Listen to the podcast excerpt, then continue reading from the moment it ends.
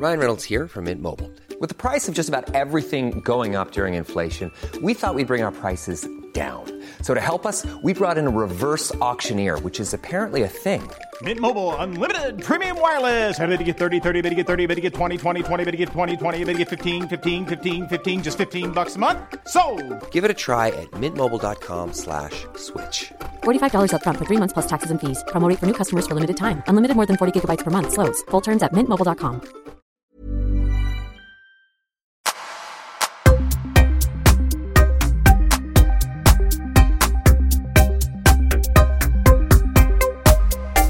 Thomas Ljungberg, välkommen till Öppet sinne. Tack så mycket. Tack.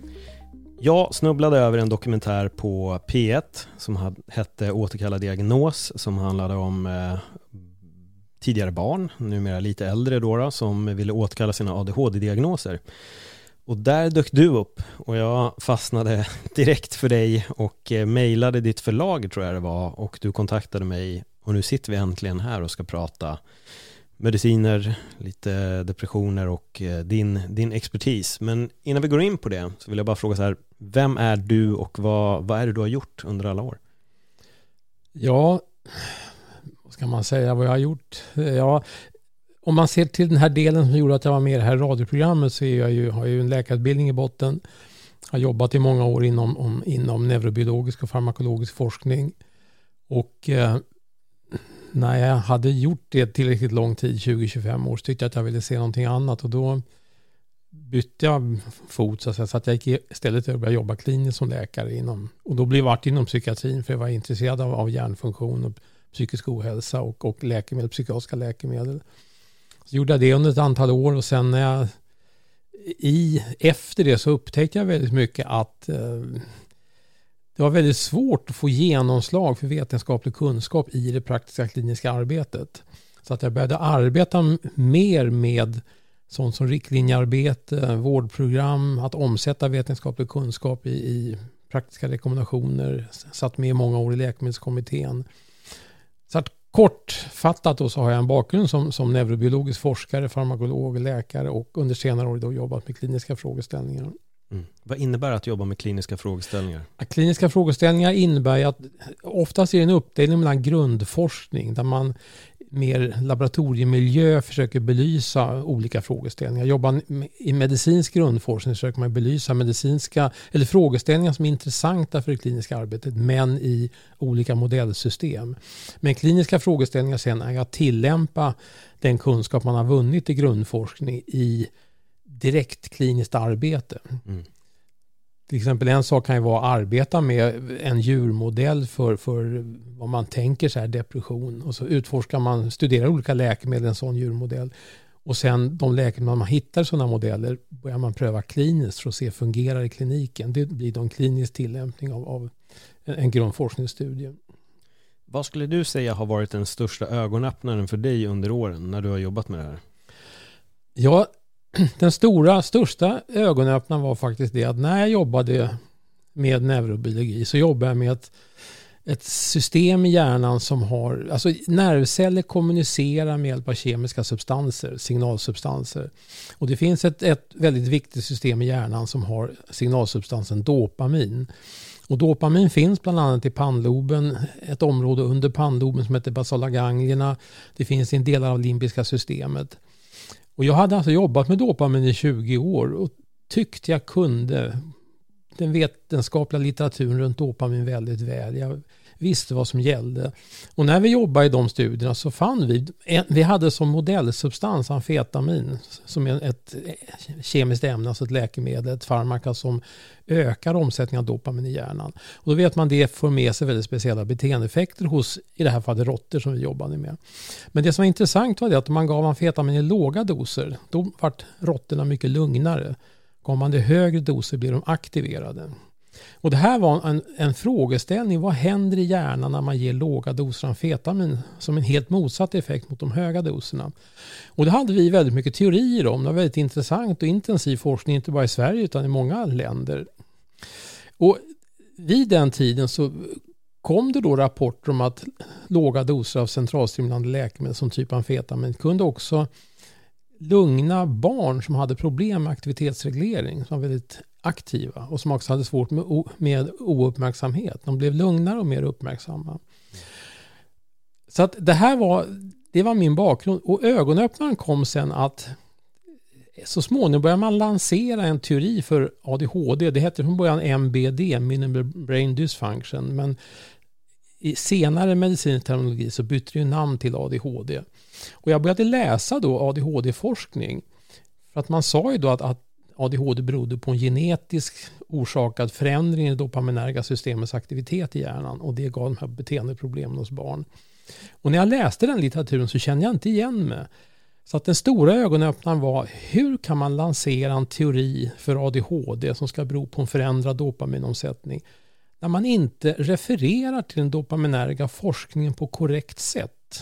Mm. Och det här har sen varit som en följetong när jag kom ut mer i psykiatriskt vårdarbete. Att vad konstigt att forskningen visar en sak, men när man tillämpar det kliniskt så använder man kunskap på ett helt annat sätt. Nästan som man feltolkar kunskapen av något skäl.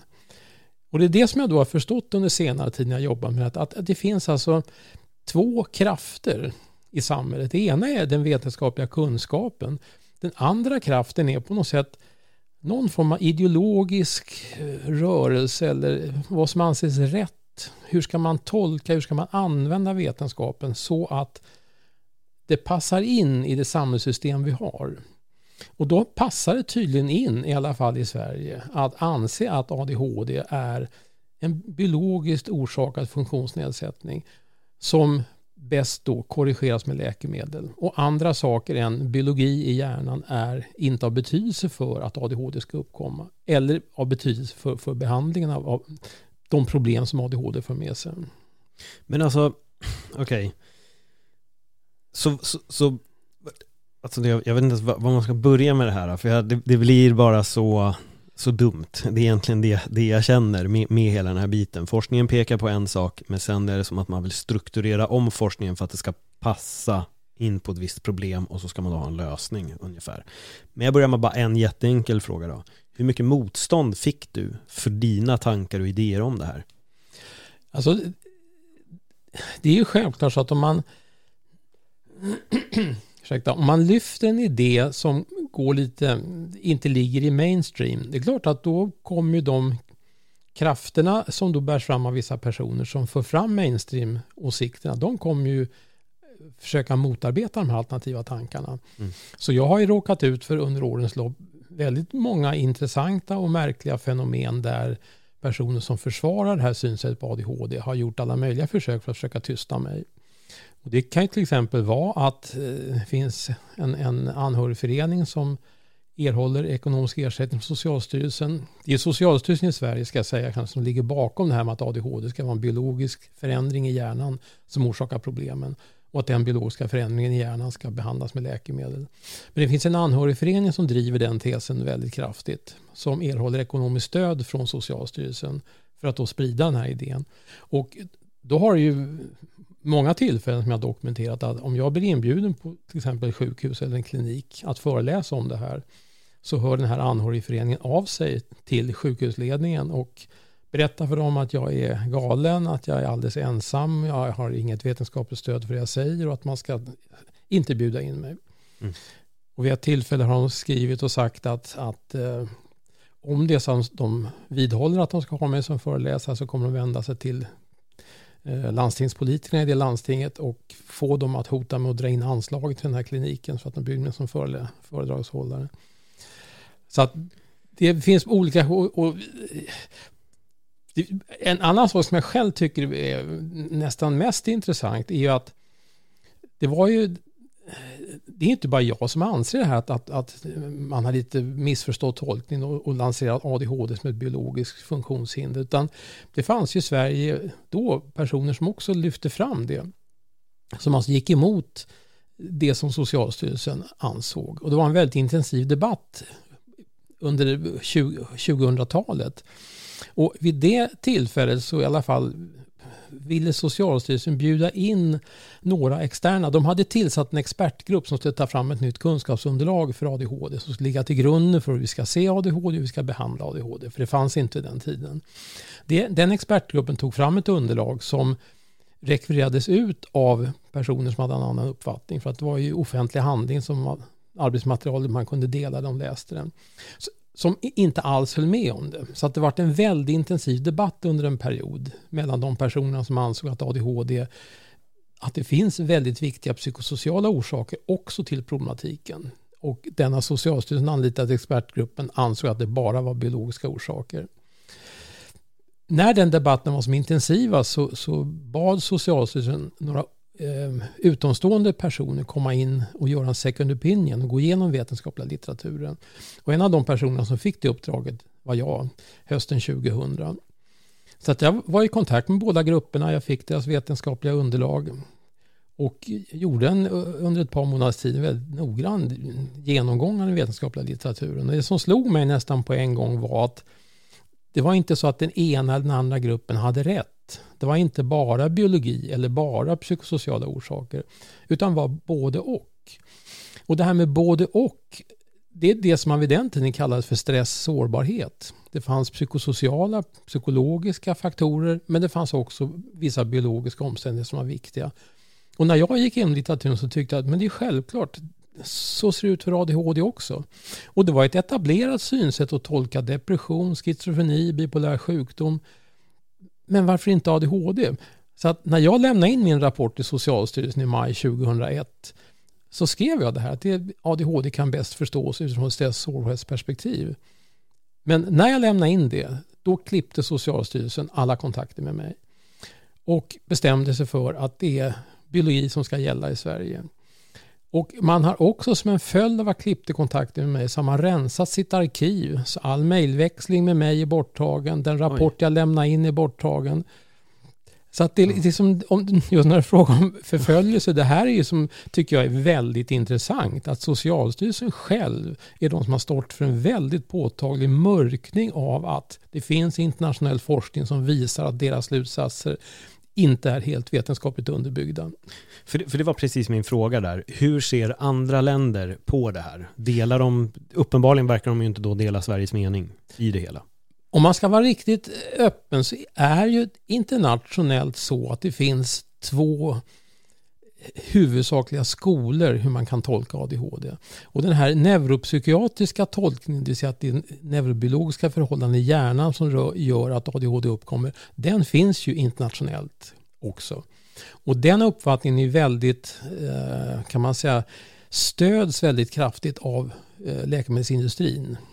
Det gör att de får ett underlag för läkemedelsbehandling.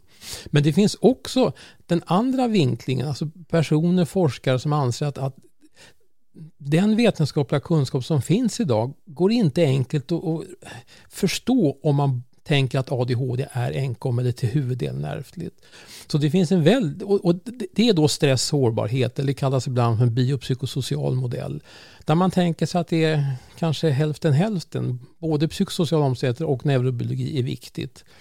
Och den rörelsen finns runt om i Europa och i världen. Och det intressanta är att den uppfattningen är den som många viktiga internationella institutioner har. Och den uppfattningen är då att har man en person med ADHD, ett barn med ADHD, så ska man först pröva andra behandlingsinsatser som hjälp i skolan, psykoterapi, föräldrastöd och liknande. Först om det inte hjälper ska man pröva läkemedel. Det ligger Europarådet bakom. Europeiska behandlingsrekommendationer ser ut sådana.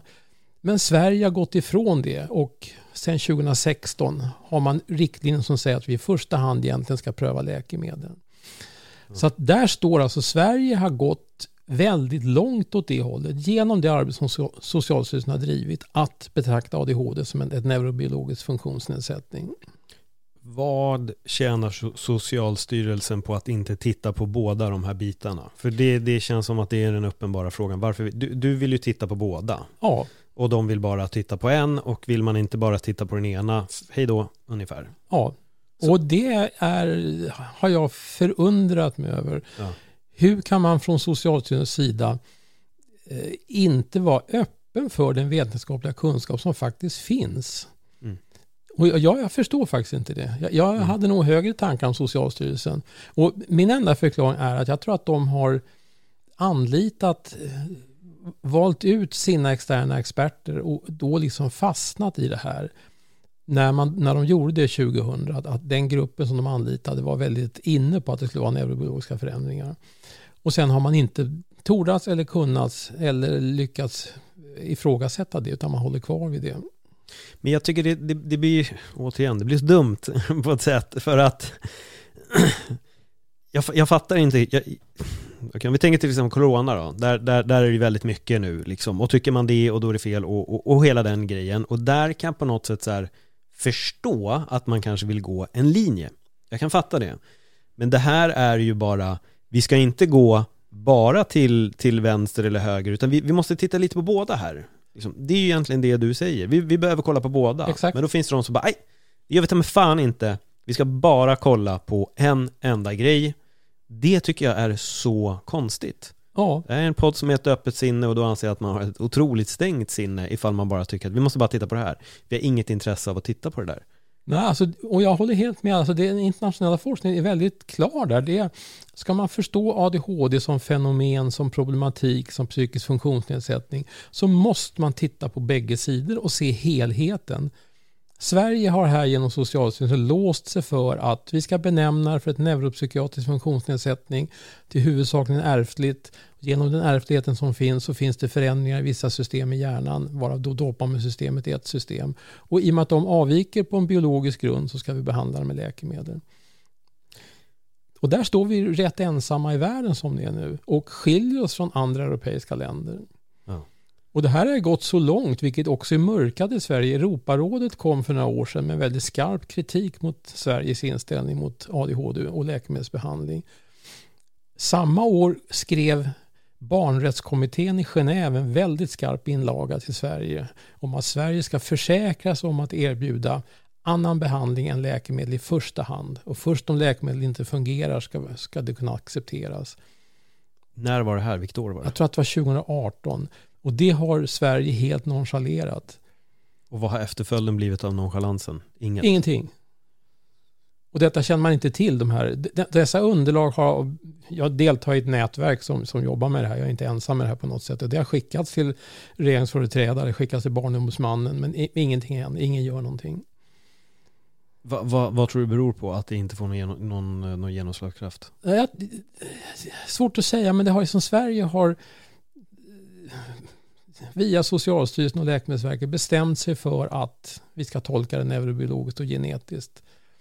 Och sen håller man fast vid det trots den väldigt skarpa internationella kritiken, trots den överväldigande nya vetenskapliga forskningen som finns, som visar att det är felaktigt. Ändå håller man kvar vid det. Och jag kan inte riktigt förstå det. Och det är det som du sa, ögonöppnare, det är det här med liksom att när vetenskapligt, har man varit i ett laboratorium i 20 år och går ut i samhället om man ska vara lite naiv, och så märker man att samhället ser inte forskningen. Det finns andra värden som styr vad vi ska tycka och vad vi ska eh, vilken uppfattning vi ska ha om olika funktionsnedsättningar. Det tycker jag är väldigt störande. Men gå- läcker inte det här över lite också till egentligen depressioner och ångest? För där har man väl också velat gå in på att det ska vara en kemisk obalans i hjärnan, vilket är väl lite likt det här då? då? Ja, det, det är väl det är den lite- linjen man vill, vill dra. Det är lite likt, men där är ju finns det på samma sätt som ADHD, men det finns en mycket mer erkänd forskning som visar att det här med öppet sinne, att båda sidorna är viktiga. Det är de alla överens om idag, även Socialstyrelsen.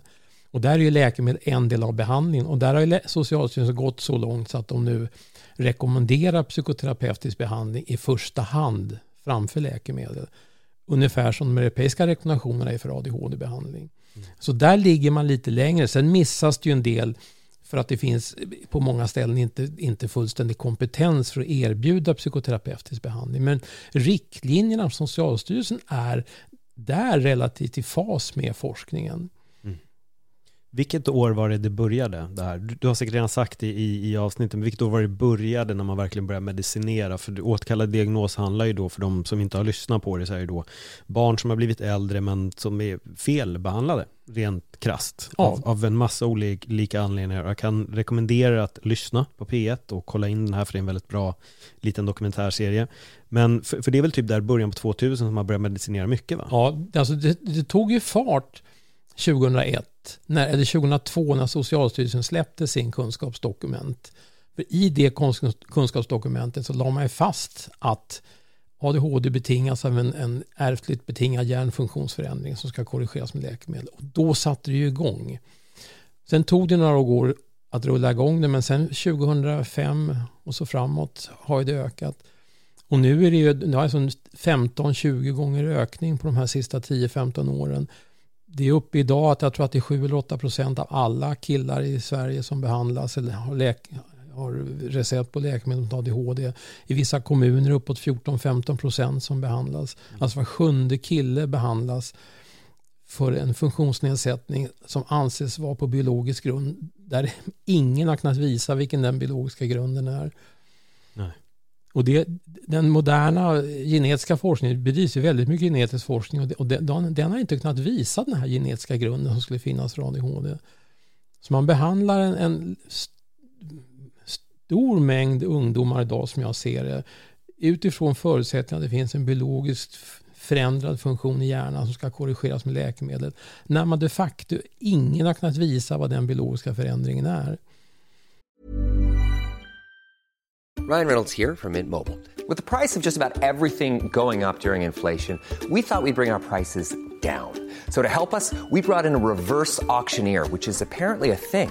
Mint Mobile unlimited premium wireless. Ready to get 30, 30, bit to get 30, bit to get 20, 20, 20, bit to get 20, 20, bit to get 15, 15, 15, 15 just 15 bucks a month. So, Give it a try at mintmobile.com/switch. slash $45 up front for 3 months plus taxes and fees. Promo for new customers for limited time. Unlimited more than 40 gigabytes per month slows. Full terms at mintmobile.com.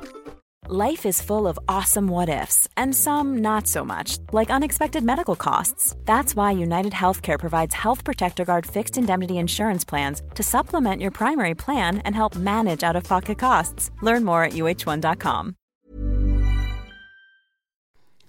Och man behandlas var sjunde kille med läkemedel under många år där det inte finns någon som har visat egentligen vilka långtidseffekter de här läkemedlen har. För det är någonting som skrämmer mig mycket och det var väl en sak som också Katarina Bjärvall tog upp som har skrivit boken Störningen som också har gästat den här podden. Eh, just den här långtidseffekten och du som då har jobbat med forskningen, eller med forskning, vad, liksom, vad har du dragit för slutsatser nu efter nästan 20 år av det här? Ja, så slutsatsen är den att, att ger man centralstimulerande läkemedel, om vi nu börja med det som, som behandling av ADHD som är det mest etablerade, det som anses som förstahandsbehandling i Sverige. Där har vi ju amfetamin och framförallt metylfenidat i form av Concerta och Ritalin.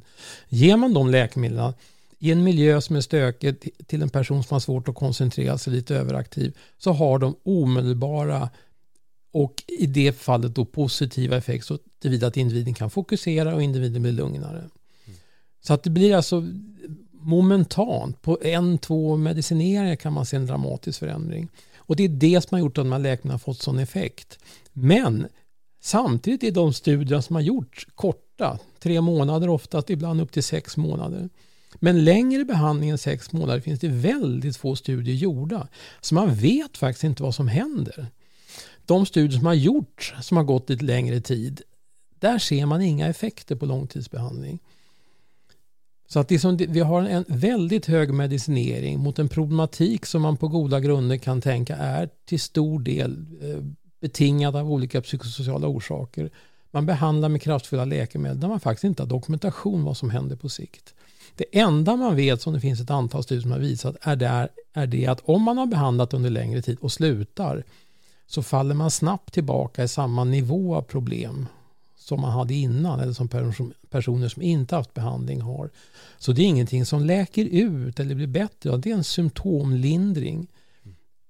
Och, så att tanken, och det kan man tänka sig, en antidepressiv läkemedel som du pratar om kan ju vara en symptomlindring för stunden. Men kombinerar man det med psykoterapi så kan ju personen lära sig någonting, kan bygga ett liv, komma ut berikad efter en depressionsepisod och så kan man avsluta behandlingen och gå vidare i livet. Men om man ger bara läkemedel som sker till stor del i Sverige idag, då, då händer ju ingenting annat än att man är kanske symptomdämpad under en period tills dess man slutar läkemedlen. För jag har ju hört också folk som har gått på då, men, olika tabletter men aldrig får egentligen hjälp med känslorna. Och sen när de väl tas av de här så kommer känslan och då blir de rädda för känslan. Istället för att man ska lära sig att det är okej med en känsla. Det är okej att känna sorg, precis som det är att känna glädje. Det är okej. Men då blir det fel och då blir de rädda och vill tillbaka till de här medicinerna. Ja, Vad, vad, vad, vad ser du i hela den typen av problematik? alltså den... Rent personligen tycker jag att den typen av beskrivning gör är, är, är enormt viktig för att den här känslomässiga biten är ju, tappar man ju helt och hållet om man bara medicinerar som man gör vid ADHD. Den känslomässiga bearbetningen lika väl som den andra delen, det är ju en kognitiv, alltså förstånd, förnuft, logik är också en väldigt viktig bearbetning, att man måste lära sig saker. Så att internationellt är man ju inne på att, att okej, okay, läkemedel kan användas på en period för att dämpa symptomen.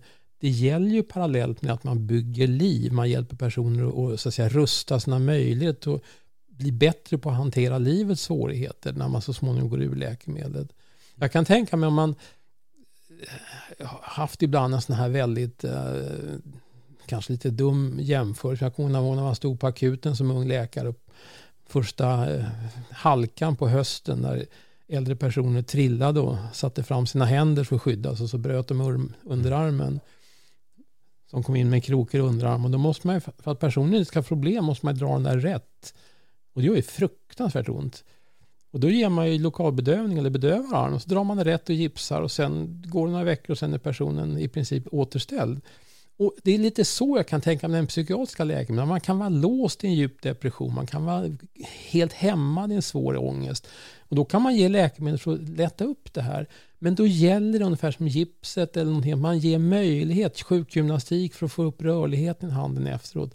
Att det måste ju paras med möjligheter att få hjälp att komma igång med livet igen efter den så att säga, psykiatriska smällen man har haft. Och då kan läkemedel vara väldigt bra, men då gäller det att det följs upp med det här andra också. Och det är man ju medveten om vad gäller depression eller schizofreni. Men just ADHD har man liksom släppt det på att man har då av Socialstyrelsen godkänd teori att det bara är biologi som är viktigt. Men vad är det, vill man att folk då bara ska gå på de här medicinerna hela tiden? För det sägs ju också att de ska sättas av, men folk verkar inte ens ha en blekast om att de ska pausas. Nej, läser man i FAST till exempel så står det att det ska göras utsättning av behandlingen minst en gång per år under en tillräckligt lång period för att utvärdera om personen behöver eller inte. Men som du säger, det, det är, de patienter jag träffar, det är många gånger att man inte gör det. Och dessutom är det som så, vilket också är väldigt intressant, om man nu tänker sig att teorin som lyfts fram av de som tror att dopaminsystemet är viktigt för uppkomst av ADHD, de menar att det är en för låg omsättning av dopamin som orsakar de här symptomen. Det här är lite tekniskt, men jag bara visar hur man kan tänka. Det centralstimulerande läkemedel gör att de ökar då på den dopaminerga aktiviteten i nervsystemet. Men det hjärnan då gör, för hjärnan märker att det är för mycket dopamin när man ger centralstimulans. Alltså dopamin, så hjärnan försöker städa undan dopaminet. Och det tar ett tag att den så att säga, uppstädningsfunktionen ska komma igång. Slutar man då med centralstimulans, typ man gör ett sånt här uppehåll som du föreslog, då kommer den här städmekanismen finnas aktiv.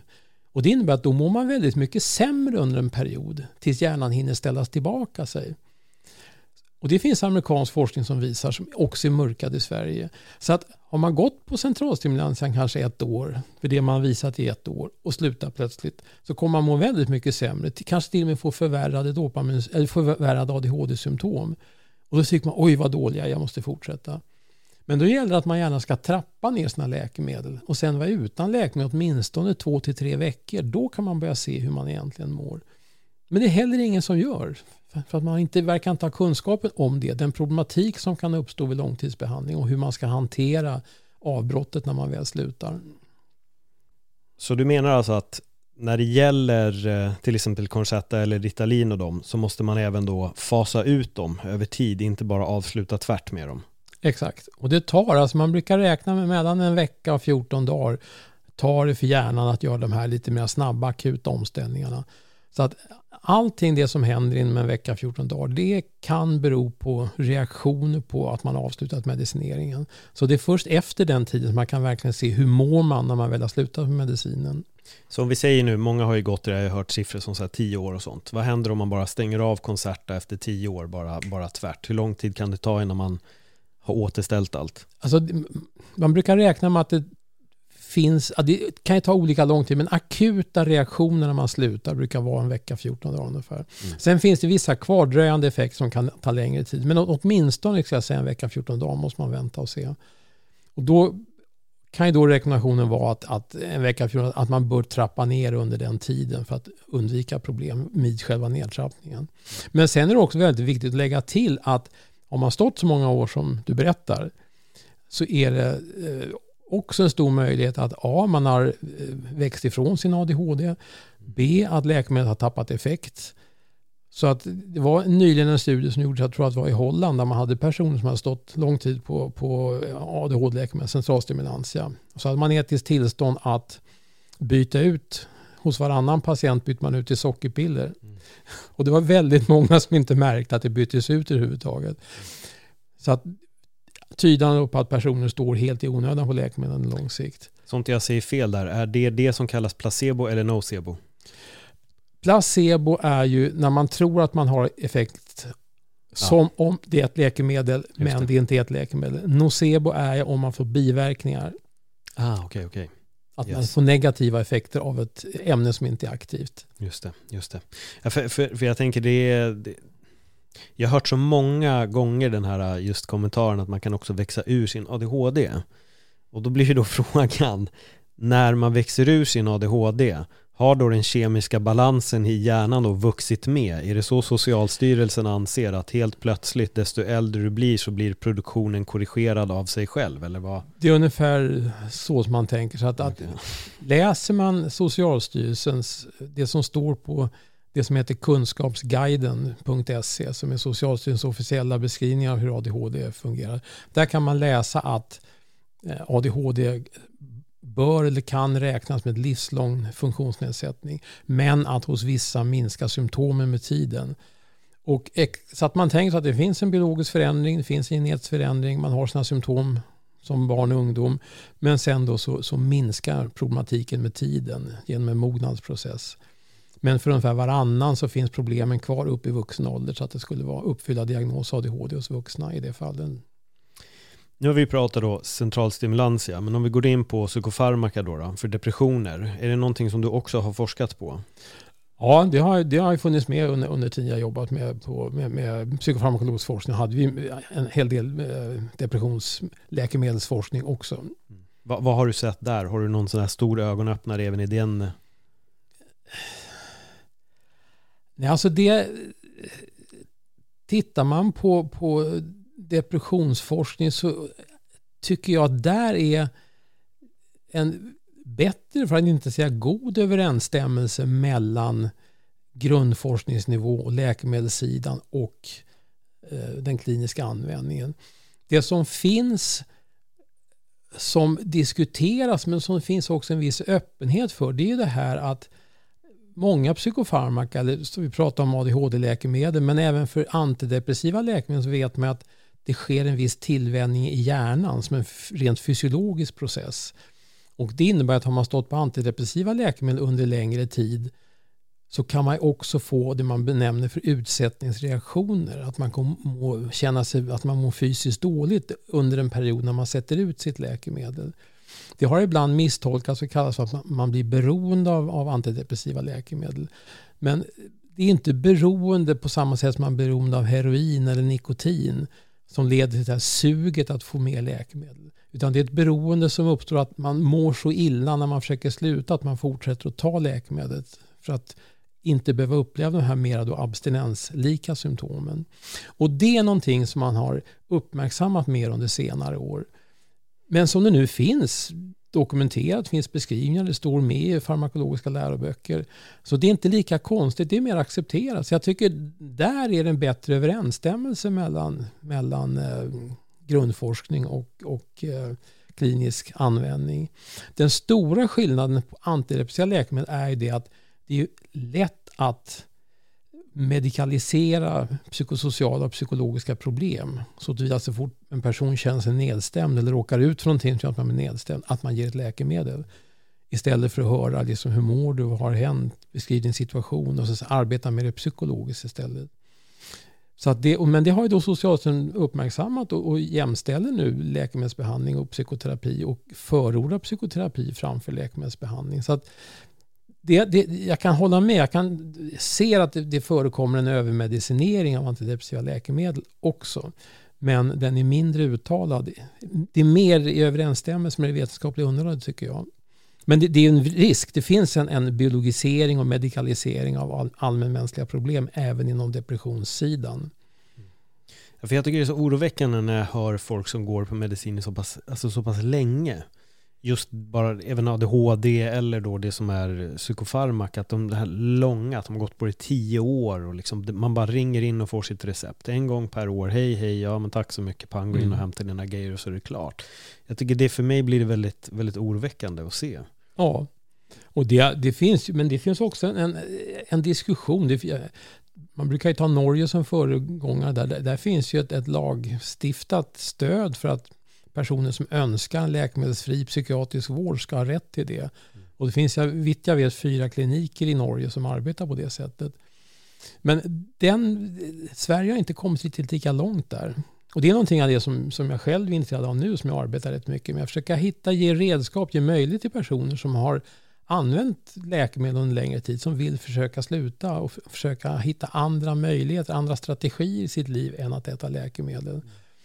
Och, så det, det jag tycker är väldigt viktigt. Det jag tänkte, hoppas att jag stör dina tankar, men jag vill bara nej, nej. hoppa tillbaka till det här med ADHD ja, ja. en mm. sak, för jag tycker det är en sak som är väldigt viktigt och det är det att i och med att det fanns du pratar om de här två sidorna vi måste ta hänsyn till, både biologi och andra omständigheter. Så det finns ju faktiskt så ett, ett personer som har ADHD-symptom eller har ADHD då, men där det finns påtagliga biologiska förändringar som orsakar hos just dem. Och de personerna ska man inte undanhålla läkemedel. Det kan ha väldigt god effekt av läkemedel och för dem kan det vara nödvändigt med väldigt långa medicineringstider, flera år kanske. Så att det är inte så att man ska säga att det är inte ja eller nej, utan mm. det ska vara behandling med läkemedel som kraftfulla hjälpmedel till personer som behöver det. Det kan vara en person som råkar ut för en väldigt svår dödsfall arbetslöshet och går ner sig i depression och kommer inte upp ur sängen. Och som inte är tillgänglig för psykoterapi eller för att prata utan måste få energi och kraft att komma igång. Och då kan läkemedel vara det som hjälper personen att komma på fötter för att sen få annan hjälp. Så att det gäller att veta att det gäller att använda läkemedel kanske lite mer begränsad omfattning, men använda det när det behövs. Och ett område där jag tycker att det är helt fel med ADHD-läkemedel är ju det att det man har visat i många studier att en av de viktigaste orsakerna till att få en ADHD-diagnos i skolan är att personen är omogen. Det finns alltså 30-40% högre förekomst av ADHD i Sverige hos barn födda i december jämfört med januari. Och att ha ett förhållande i skolan att barn som är omogna betraktas som att du har en hjärnfunktionsförändring och så ska man ge läkemedel. Det synsättet är jag väldigt stark motståndare till. De ska ju få hjälp och stöd i skolan. Det är inget fel på hjärnan bara för att man råkar vara född i januari eller i december. Så att, och, det är det här som det, och det är det som gör det så svårt att både depression, ångest, ADHD, att se bredden av problematik. Där det finns å ena sidan biologiska orsaker, biologiska förtecken, kanske biologiska mekanismer som måste stöttas med läkemedel. Till å andra sidan förhållanden som är av mellanmänsklig natur, av stressförekomst, dålig organisation i skolan till exempel. Och där ska vi inte medicinera. Mm. Jag tycker det är jättebra att du tog upp det här och jag vill också referera till tidigare poddar jag haft för där vet jag att det var några som fick för sig av att ha lyssnat lite att det ungefär handlade som att det var anti-ADHD-konversationer och, och, det är inte det det är så jag vill bara specificera en gång till även från Öppet Sinnes sida här att jag gjorde den här referensen en gång tidigare att om jag stukar min fot, då vill inte jag bli behandlad för att ha brutit hela benet. Och det, det, är så jag ser på det här. Jag är fullt medveten om att det finns eh, folk, barn, som har exakt den här problematiken som du säger. Men det som skrämmer mig är feldiagnostiseringarna. Det är där jag känner att det måste belysas. Att vi kan inte bara säga hej Kalle här, han var lite trött i morse, ja här är han den här medicinen det, det, är inte där problemet eh, ligger lite och jag blir förskräckt när man får höra att det är så många som är feldiagnostiserade. Och jag utgår verkligen från mig själv här också att hade jag varit född på den tiden 100% att jag hade blivit klassad som ADHD. Jag berättade för dig innan vi började podda, jag Ja, gick ut med katastrofala betyg. Jag hade svårt att koncentrera mig i skolan. Jag skyller idag på att lärarna var väldigt ointressanta för att jag vet att de som var intressanta, de fångade mig. De fick mig att fastna. Men jag tror att jag hade blivit klassad där. Paul har för dåliga betyg, det är det här, det är det och då ska vi liksom sätta honom på den här medicinen. Och jag är så tacksam över att jag inte är där. För att jag tror också att vi alla är unika individer. Alla är inte akademikerbarn. Jag var sjukt bra på teater, så att Jenny som var jättebra på matematik, kom och ställ dig på teaterscenen med mig så kommer jag sparka din röv så som du spöar mig i matte. Men det är så här, vi är olika och jag, Ja, jag, jag tycker det, det är något jag pratar mycket om i den här podden. Vi är olika individer och vi måste få ha våra olika sidor. Du och jag pratade om ekorrhjulet innan. Mm. Och det är väldigt mycket det som skrämmer mig, att vi vill konstruera de här människorna. Lite som i Aldous Huxley, Du sköna nya värld, att man ska ta det här pillret varje dag som bara stänger ner känslorna och så är vi känslokalla och i den boken knullar alla med alla för att ingen har egentligen känslor. Och det, det är obehagligt att se att det på något sätt dit vi går på något vänster. Det ska medicineras för precis allting. Ja, du stukar tårna, men vänta, vi gipsar halva kroppen bara, så kommer tån läka på vägen. Det, det, det tycker jag är, är väldigt, väldigt otäckt och det är därför jag tycker de här samtalen blir väldigt viktiga att ta upp. För att det kanske finns någon där som egentligen bara har problem hemma. Det bråkas mycket, mamma, pappa tjafsar och det kan manifestera sig i skolan. Att där uppstår någonting med ett barn som kanske då känner sig trängt hemma och, och, och liksom får utlopp för de här dåliga grejerna i skolan. Men då ska inte han tryckas på eller hon tryckas på ADHD-medicin. Den behöver hjälp för att det är problem hemma. Exakt. Och det är det som jag verkligen tycker är så oerhört viktigt att, att få fram och därför blir de här konversationerna viktiga. Precis, och det, och det är precis det som jag och den delen som, eller den här grupperingen, de, de forskare som jag samarbetar med, att, att ADHD är, för det vill jag lite, jag ska eh, bara nyanserna oss emellan, att det är ju inte diagnosen ADHD som är fel, utan det som är fel är att vissa personer tror att diagnos ADHD är detsamma som en biologisk hjärnfunktionsförändring diagnosen ADHD specificeras av en amerikansk diagnosmanual och det är en ren symptommanual. Att man har, visar tecken på ouppmärksamhet till exempel. Men det kan man göra allt ifrån att man har någon form av hjärnskada eller hjärnförändring till att man, som du säger, stressad hemma, föräldrar som ligger i skilsmässa, någonting sånt där. Det kan göra att man är mindre koncentrerad. Så diagnosen kan finnas, men hur vi ska uppfatta orsaken att personen uppvisar de här problemen och vad vi ska ge för behandling, det är där det, det nya synsättet måste komma. Vi måste ha en mycket större öppenhet för så att säga, det mellanmänskliga rummet, för människans växt, människans känslor och inte tolka de här medikaliserade termerna. Du visar ett symptom, då ska du ha ett läkemedel. Det tror jag har gått alldeles för långt i dagens samhälle. Och framför allt vad det gäller ADHD. Den massmedicineringen som sker tycker jag är, är jag tycker synd om alla dessa barn som samhället idag säger att det är din hjärna det är fel på när barnen mår dåligt för att de befinner sig i en situation som inte förstår, de inte kan se dem för de de är. Kommer det att vända? Det är då den stora frågan. Vi är ungefär 20 år in i den här nästan epidemin av de här eh, läkemedlen och, och forskningarna och testerna och allting som sker. Går vi åt ett eh, annat håll eller fortsätter vi gå åt exakt samma riktning? Alltså, jag, min övertygelse är att vi förr eller senare kommer pendeln att vända. Både för ADHD och för annan psykiatri. Men förändringen kommer inte att komma, tror jag, från myndigheter eller läkarsidan. Utan det måste komma från drabbade patienter. Någon som säger att så här kan det inte längre vara. Någon person, någon gruppering, jag vet inte om det är person eller grupper eller någon, att, att det lyfts, att ska det få vara så här. Och det kommer att vända. Och, men jag, jag vet inte vad det är som kommer få det att vända. Jag kan ta som ett exempel, det här är, vet inte hur mycket tid vi har, men, Jo, kör. väldigt, jag har under hela min uppväxt retat mig väldigt mycket på att jag är så störd av cigarettrök. Och på sin tid när jag var liten, då, då fick man röka i flygplan och överallt. Och jag kunde inte fatta det. Och jag försökte föra den här idén att liksom väcka medvetenhet om man, hur, hur icke-rökare störs av rökare. Fick ingen respons någonstans. Nu, många år senare, är det förbjudet på restauranger, uteserveringar Och då är frågan, vad var det som hände? Vad fick det att vända? Och så vitt jag förstår som fick det att vända var att facken slog larm om att restaurangpersonal utsatts för passiv rökning. Och, och det hade jag inte en tanke på att det kunde vara det som fick det att vända. Och jag kan tänka mig, här ADHD-medicinering eller antidepressivmedicinering, det, det kommer dyka upp någonting som, som man inte, inte kan föreställa sig. Vad kan det vara? Jag, jag väntar och hoppas att det ska komma. Och, men jag tror att, att, så att säga, personer som har blivit illa behandlade, som personer som har stått på ADHD-läkemedel i många år och säger att ja, vad hände under min uppväxt? Hur kunde man ge mig läkemedel bara för att jag mådde dåligt? I det här fallet med ADHD, jag hade ju jättetrassliga hemförhållanden och dålig skola och det enda samhället gav mig var läkemedel. Det är möjligt, vi får se, men det kommer att vända, det är jag fullständigt övertygad om, för det är så absurt som det är nu.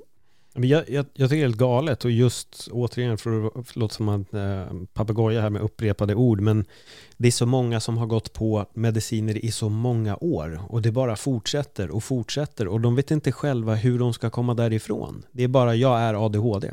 Mm. Där, där, är svaret. De, ja. de, är det här nu. Ja. Och lever exakt det livet med all den här problematiken och, och det bara är så men de har aldrig kommit ifrån, som du säger, vissa, till och med Socialstyrelsen säger att vissa grejer kan också växa bort med tiden. Men de får inte veta det Nej. själva. Nej, och det, det var det som gjorde att vi kom i kontakt med varandra. Ja. Det här radioprogrammet handlar just om det, hur personer som har haft ADHD, som tycker att det inte längre stämmer och vill bli av med sin diagnos, hur gör man då?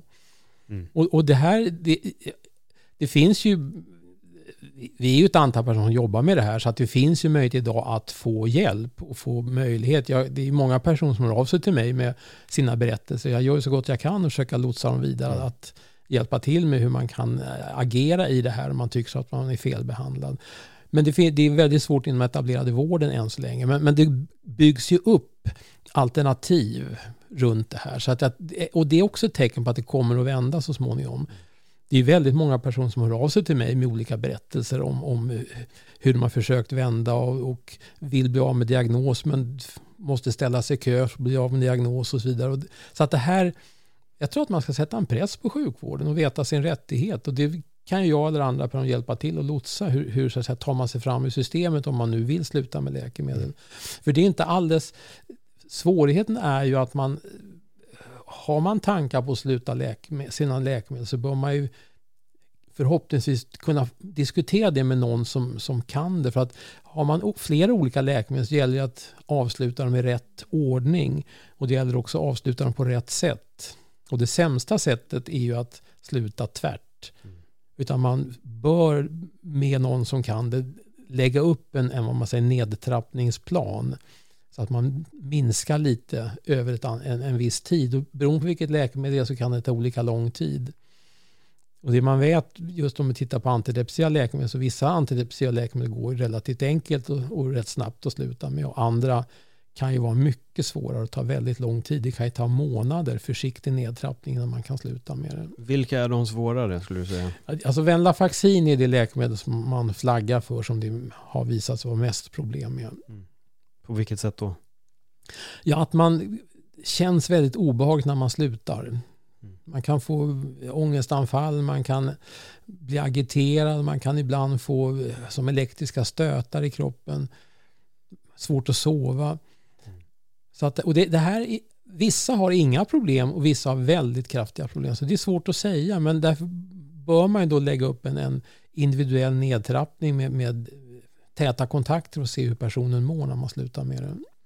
För jag vet fler som eh, kommer in, får någon hjälp, de blir först diagnostiserade med ADHD och sen leder det till det andra och sen nästa. Så att det börjar med ADHD-medicin men det slutar också med psykofarmaka, sömnmedel och hela den.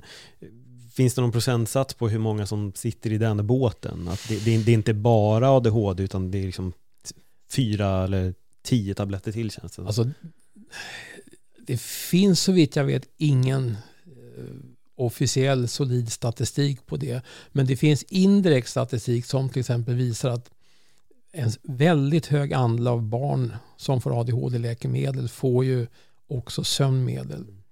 För dels är ju ADHD i sig, om man är lite eh, överaktiv och svårt med koncentration så är det ofta förenat i sig med lite svårigheter med sömnen. Ja. Får man centralstimulerande läkemedel så förvärras ju det. Och nu är det nästan som rutin att melatonin som sömnmedel skrivs ut parallellt med centralstimulerande läkemedel. Och det kan man ju tycka, melatonin är ju ett kroppseget hormon. Det kan ju inte vara så farligt. Bara det att om man tillför ett kroppseget hormon i hög dos, då stängs den kroppsegna produktionen av. Och om ett barn från 7 till 15 års ålder äter melatonin som sömnmedel och sen slutar, vad har hänt med de mekanismerna i kroppen som ska producera melatonin? Det kan ju vara så att de stänger av för evigt. Det är ingen som vet idag. Nej. Och sen är det ofta så att personer får biverkningar. Man kan få nästan lite psykoslika biverkningar av centralstimulerande läkemedel. Då lägger man till ett neuroleptika eller något. Och så att idag, många man träffar har, precis som du säger, de har lite stämningsstabiliserande läkemedel, lite antidepressiva, ADHD, sömnmedel. Att man adderar läkemedel när man märker att det inte fungerar. Istället för att stanna upp och kanske till och med avsluta centralstimulantia behandlingen tidigt istället för att bara addera läkemedel. Mm. Och som sagt, det är personer som har av sig till mig som har stått på centralstimulerande vuxna människor som har stått med det och andra läkemedel men som sen har försökt eller lyckats trappa ut och känner sig att, att liksom, varför fick jag inte den här hjälpen tidigare? Nej. Så jag tror att pendelrörelsen kommer också innebära det här att folk ifrågasätter den psykofarmakologiska behandlingen och vill, kommer försöka dra ner sin medicinering också och se om, om de kan fungera utan läkemedel, vilket jag tror att i många, många fall kan man göra det. Ja, det, det är det vi får hoppas. Jag, jag vill eh, kanske några frågor till här, men jag, jag tänker lite, för jag vet också att många som går på fler läkemedel, de måste också gå och göra kissprover för olika typer av eh, mediciner som de går på för att då få bibehålla de här. Och speciellt då är det mycket med eh, centralstimulantia så alltså måste man kissa innan så de inte ser att man håller på med droger och så vidare. Ehm, och där kan då vissa läkemedel också ge ett falskt positivt. För det var någonting du har pratat lite om innan. Vilka är de klassiska med, läkemedlen som kan ge ett så kallat falskt positivt som gör att man flaggas som positiv för en drog och blir avstängd? Då? Alltså de två som jag har kommit i kontakt med, de vanligaste eh, fel... De gångerna det vanligaste har blivit fel, det är ju ena det att äter man det antidepressiva läkemedlet Venlafaxin så kan det ge utslag på vissa drogtester. Jag tror att det just tramadol är en av dem som man kan få som positivt om man äter Venlafaxin. Mm. Och det innebär alltså att har man Äter man Venlafaxin, alltså antidepressivt läkemedel Venlafaxin, får ett positivt tramadolprov så ska man ta ett uppföljningsprov, antingen i urin eller blodet, för att se att det verkligen är tramadol man har och inte bara Venlafaxin som ger ett positivt resultat. Det andra är ju om man äter ADHD-läkemedlet Elvanse eller Elvans som på pappret är listexamfetamin men som i kroppen bryts ner till amfetamin. Och då kommer man ju kissa positivt för amfetamin när man har ett läkemedel. Och det vet jag med mig att personer har fått sitt läkemedel indraget för att man kissat positivt på amfetamin. Mm. Men det gör man ju med automatik av det läkemedlet. Så, så hur ska de här personerna göra då, då när det har blivit det här falskt positiva? Då ska de ha kontakt med någon som, som kan det här och via att googla eller att, att fråga någon som kan det och sen via sin läkare då kräva att, att att eh, man får rätt som till exempel om man eh, står på ADHD-läkemedel plus Venlafaxin och får ett positivt på tramadol att då borde ju inte eller kan inte, ska inte läkaren dra in centralstimulantia behandling för att man har positivt på en opioid. Men, och det är sånt som läkarna ska kunna. Så det, det, det, här är ju det är viktigt med patientkunskap att, eller brukarkunskap, att man ska höja medvetenheten om det här, den här typen av problematik. För det är det jag tycker är lite skrämmande när jag har pratat med folk och vänner som har det här. Det är att man vet inte. Det är verkligen bara, vi går till läkaren. Det kunde man även höra i den här dokumentären också, hur pappan nästan lite uppgivet säger, ja, vi litade på läkaren. De, han, skulle, han eller hon skulle hjälpa oss. Eh, men det blev, fick ju ingen hjälp, de blev ju bara ivägskickade in misär. Och det är det jag tror ibland att det finns någon form av så här, man ska ha tro på folk, men att ha blind tilltro, det tycker jag bara är galet. Och det ska man aldrig ha för någon. Man ska aldrig ha en blind tilltro, men man ska absolut kunna lita på människor och ha tro på dem. Man får inte lita blind på allt. Och ibland så tror jag nog att det handlar också om lite så här eget ansvar att kolla upp, vad är det egentligen jag får nu? Vad är det vi ger vår dotter eller vår son? Vad är det, vad är det vi ska trycka i dem här? Mm. Och det tycker jag är så viktigt att på något sätt börja lära sig det också, att liksom föräldrar måste också börja kolla upp Ja. hela den biten. Och det också, finns ju så mycket det här som, vi kan ju sitta hela, hela, hela dagen, men bara en sån sak som att lämna urinprov om man har ADHD är ingenting som man enligt regelverket får göra med automatik. Det måste finnas en, en misstanke om ett missbruk parallellt med att man ska lämna urinprov. Och det måste dokumenteras i journalen. Det här missbrukas rätt, det ska bli fel att använda missbruk, men, men ibland i vissa undersökningar så får patienter med ADHD med, med på rutin kissa. Mm. För att visa att de inte står på något annat. Och det är inte enligt reglerna. Det andra som inte är enligt reglerna är just det att lämnar man urinprov som visar någonting positivt så vet man att urinstickorna är så pass inexakta att man har väldigt många positiva prov. Så att man får egentligen inte förändra en medicinering eller förhindra en patient att få en medicinering bara på grund av ett positivt urinprov. Det måste verifieras och visa att det verkligen var korrekt. Så att det här är, vet, känner heller inte personer till. Mm. Så att jag tror att det finns möjlighet att, är, att ställa rimliga krav på vården. Läkarna ska ha kunskap, man ska veta vad som gäller, vad det, regler för urinprovslämning till exempel också man behöver egentligen inte ta ett kissprov ifall man går på ADHD eller psykofarmaka, eller hur? hur om du bara fördjupar lite i den. Ja, alltså det, det har ju varit de här dagarna på, på eh, Svenska Psykiatriska Föreningens årskonferens och där diskuteras bland annat detta. Och det man sa där var att eh, det finns inte lagstöd för att rutinmässigt prova alla patienter med eh, urinprov för eventuella substanser, missbrukssubstans man kan ha, ha tagit. Utan det måste finnas en skälig misstanke till det och den misstanken måste också dokumenteras i journalen. Så att har man misstänkt ADHD, går under utredning av ADHD för att eventuellt få centralstimulantia så, så är inte, liksom, kan man inte kräva av en patient ogrundat att personen ska lämna urinprover för för att testa för droger. Utan det, måste, det är någonting som måste komma överens med patienten. Det kan finnas en misstanke eller någonting annat man ska göra det. För jag vet folk som nämligen bara har bytt läkarteam eller vad man ska säga och har fått kissa bara av den anledningen. Ingen misstanke om droger eller någonting utan bara välkommen hit, vi pratar lite, sen ska du göra ett kissprov och så får vi se om du får dina mediciner eller inte. Det ja. får man då alltså inte göra. Inte så som de sa på konferensen, utan då tycker jag att personerna som eh, råkar ut för det ska begära och få se det skriftliga underlag som finns i deras vårdriktlinjer som säger att det ska ske på det sättet. Och sen får man prova det mot patientnämnd eller anmälare mot IVO. Det, det, är alltså det är ett, ett, det, är ett, det förekommer att det missbrukas. Jag hör ju också det här med att man jag har ju undervisat rätt mycket för personal som jobbar inom behandlingshem. Där behandlingshemmen tar urinprover och sen personen kommer hem efter en permission och är positiv och då stänger de in dem på rummen eller vad de nu gör. Men man får inte heller alltså göra en, en juridisk in, åtgärd efter ett urinprov. Som jag sa tidigare, det måste verifieras.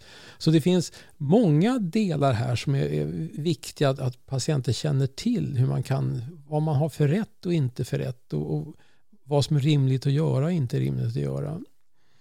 Har jag fel eller är Sverige en av de få länderna som kan kräva ut kissprov så enkelt som vi gör? För jag har för mig att i vissa andra länder så får polisen kan inte bara säga du ska komma hit och pissa för vi misstänker att du har tagit droger. Eller är jag helt ute och snurrar nu? Alltså det, det är en jättebra fråga men det vet jag faktiskt inte. Nej. Jag kan inte svara på det. Nej. Uff, eh, ja, du är typ nästan lite så här positiv och matt av allting som man får höra här. För eh, det är så här, man, man vill se en ljusglimt, ljusglimt men det är lite den här, ja men den kommer nog komma av någon anledning. Och jag tänker, jag, jag vet inte, jag börjar tänka, nu hoppar jag bara tillbaka till det här med cigaretten, men det är ganska kul för jag vet att ett argument som folk hade när folk skulle sluta röka på krogen var, ja men förstår du, då kommer det börja lukta massa skit och grejer, vad äckligt. Men ja, jag sniffar hellre prutt än cancer om man då drar den enkla summeringen. Men vi, vi, får verkligen hoppas att det här vänder. Eh, en sista fråga bara här, för du, du har varit in och fingrat på det lite med så här att eh, sätta av då, då mediciner. Var kan man vända sig för att verkligen få rätt hjälp inom det här? För jag vet att det finns många som, som vill, men de vet inte var de ska gå och de känner kanske inte att de får det stödet från där de är. Finns det någon liksom, sida man kan googla upp eller hur, hur gör man? Alltså tyvärr kan man säga, det är, finns många goda initiativ som är startgroparna, men det finns ingen, ingen så att säga, enhetlig organisation ännu för det. Det är någonting som är på väg att byggas upp som jag själv deltar lite i, men, men det, än så länge finns inte det. Och, och det Tyvärr, men det kommer komma. Det, det är på väg. Det är, som sagt, jag möts av ett väldigt många som hör av sig till mig om det här. Så att det, det, inom ett halvår, ett år hoppas jag att det ska finnas en organisation som man kan vända sig till. Det finns en gruppering som jobbar här i Stockholm med just eh, avslut av antidepressiva läkemedel som man kan ta kontakt med. Man inte har i huvudet exakt deras hemsida där man får kontakt med dem. Men, men det vet jag att det finns som har ett, ett relativt stort antal patienter som går. Och det finns en del andra mindre mottagningar som jobbar med samma sak också. Problemet är att det här inte sanktionerat någonstans från myndigheterna. Så att det, det är alltså på privata initiativ. Och det, då är det alltid, det här, många människor som äter de här läkemedlen är ju utsatta personer som kanske inte har allra jättestarkaste ekonomin. Och där borde ju samhället gå in och hjälpa, men det är det man inte gör.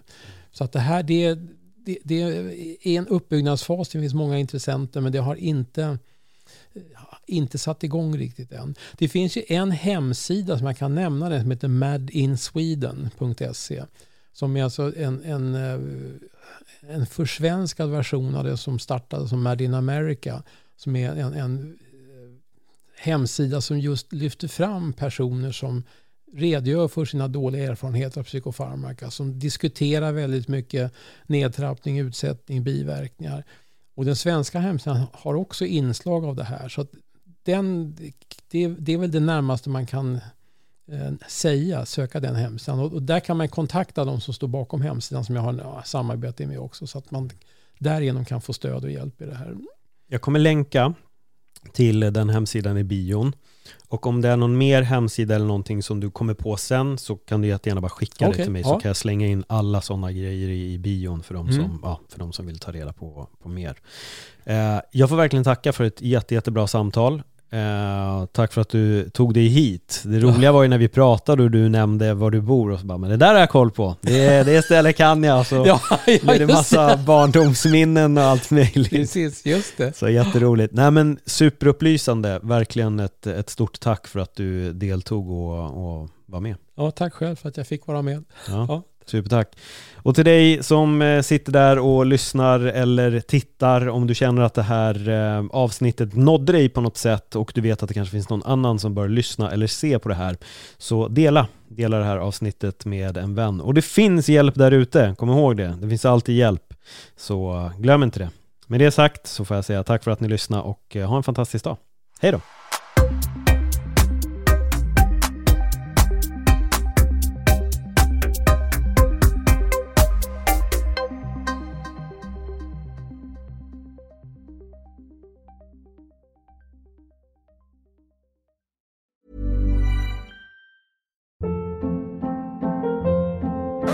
Hold up. What was that? Boring. No flavor. That was as bad as those leftovers you ate all week. Kiki Palmer here, and it's time to say hello to something fresh and guilt-free. Hello Fresh. Jazz up dinner with pecan-crusted chicken or garlic butter shrimp scampi. Now that's music to my mouth. Hello Fresh. Let's get this dinner party started. Discover all the delicious possibilities at hellofresh.com.